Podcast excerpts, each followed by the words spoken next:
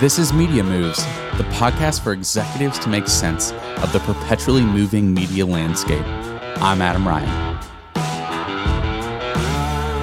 Hey everyone, and welcome to another episode of Media Moves. I'm Adam Ryan, and I'm excited that you're here today for a five minute episode. The goal of these is to give you something to talk about at work with your favorite colleagues. Let's jump into it. Today's topic is about core competencies. What is that? In the past, media companies had normally a core competency of advertising. I'm mostly speaking of revenue.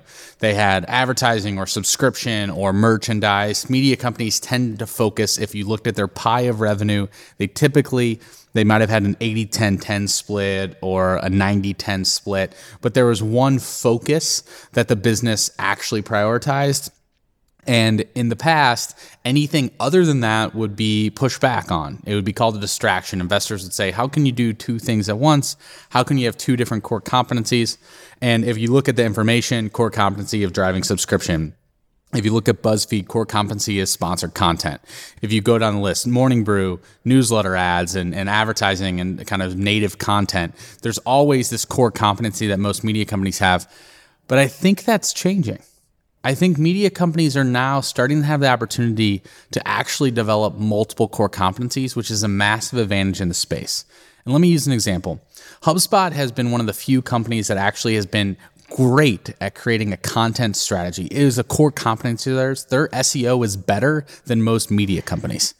They also have a hell of a business, an $18 billion or so software business that has existed and continues to grow year over year as a publicly traded business.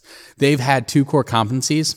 The way they go about that is where the media business sits under marketing, and that's how they handle it. Thrasio, not that different.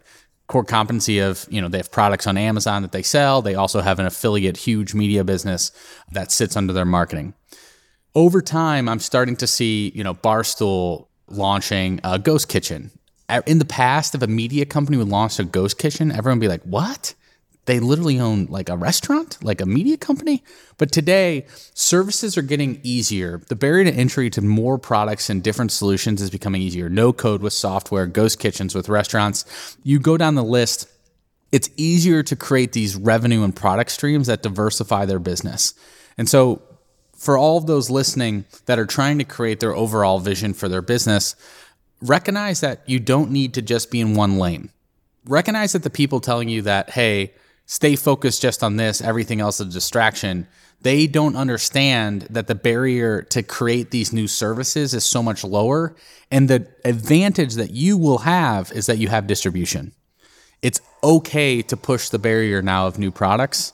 And media companies, my prediction media companies will be set up to have more success with diversified products in restaurants, SaaS businesses, you name it. Things traditionally only media companies would never touch, they will win those categories because they have built in distribution. They know how to build audiences, they know how to market well.